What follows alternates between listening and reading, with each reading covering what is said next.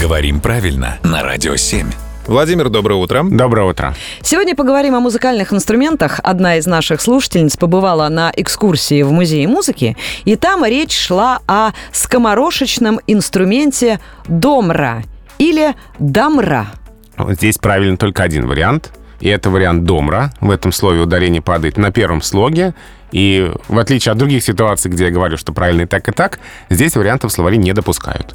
Поэтому только домра, если вдруг кто-то где-то использовал другой вариант, то это не соответствует литературной норме. Причем неважно, домра альтовая, басовая, малая и так далее. Все равно домра. Владимир, спасибо и до следующего вопроса.